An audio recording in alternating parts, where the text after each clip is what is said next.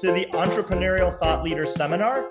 I am Ravi Balani, a lecturer in the Management Science and Engineering Department at Stanford and the director of Alchemist, an accelerator for enterprise startups. Today, we are very excited to welcome Aisha Evans, the CEO of Zoox, to the Entrepreneurial Thought Leader Seminar.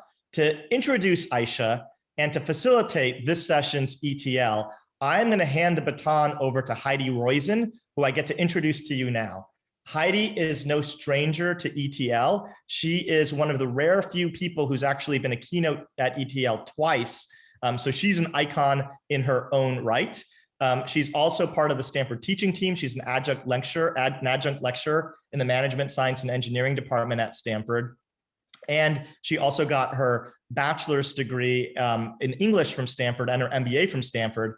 And this, as if that doesn't prove that she bleeds Cardinal enough, she also directs the Stanford Threshold Ventures Fellows Program, which is named after the fund where she's a partner, Threshold Ventures, and on behalf of whom she served on the board of Zoox. So this is not just an interviewer-interviewee dynamic, it's also a board member-CEO dynamic, which we think will make an especially interesting ETL.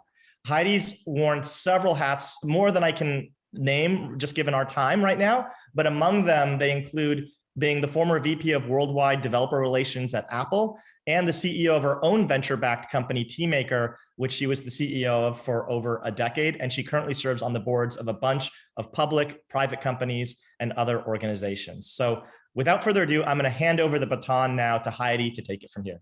All right. And I'm also, another title I have that wasn't mentioned yet is I am the unofficial president of the Aisha Evans fan club. So, so we've got that too. So now it is great. My distinct pleasure to be able to introduce Aisha Evans. Aisha joined Zoox as the chief executive officer in February of 2019. Prior to Zoox, Aisha served as the senior vice president and chief strategy officer at Intel Corporation, driving the company's transformation from a PC-centric to a data-centric company. Previously, she ran the company's wireless efforts and oversaw a global team of over 7,000 engineers. She holds a bachelor's degree in computer engineering from the George Washington University. Welcome, Aisha. Thank you. Well, I'm also the president of the Heidi fan club. So, so we ought to have a fun conversation today. I've been really looking forward to this. So Aisha, let's start with your origin story. Tell us about your journey from Senegal to Silicon Valley. All right. Well, thank you all for having me and thank you for attending. I know that your time is precious. I appreciate it. I was born in Senegal, West Africa. And I bounced back. My dad was in telecommunication engineering. At that point, we're an ex-French colony. So there was a lot of cable being laid in Africa to basically have the communication infrastructure wired at that time. And I had the pleasure of bouncing between Senegal and France. And I quickly saw the difference it makes to have technology and not to have technology. This is something that I saw from my personal life, trying to stay in touch with my friends when I was in Senegal or when I was in France, and having to hack my phone at home to be able to make phone calls to stay in touch with people. And my dad saying, why am I getting crazy phone bills? And then I wanted to study computers and really, the US was the place to do that. There was also a certain element of sort of taking charge of my own life. When you're a Senegalese kid, when you're in Senegal, people are like, no, you're from France. When you're in France, they're like, you're from Senegal. I was a mix of a lot of different cultures and viewpoints, and I wanted to be me.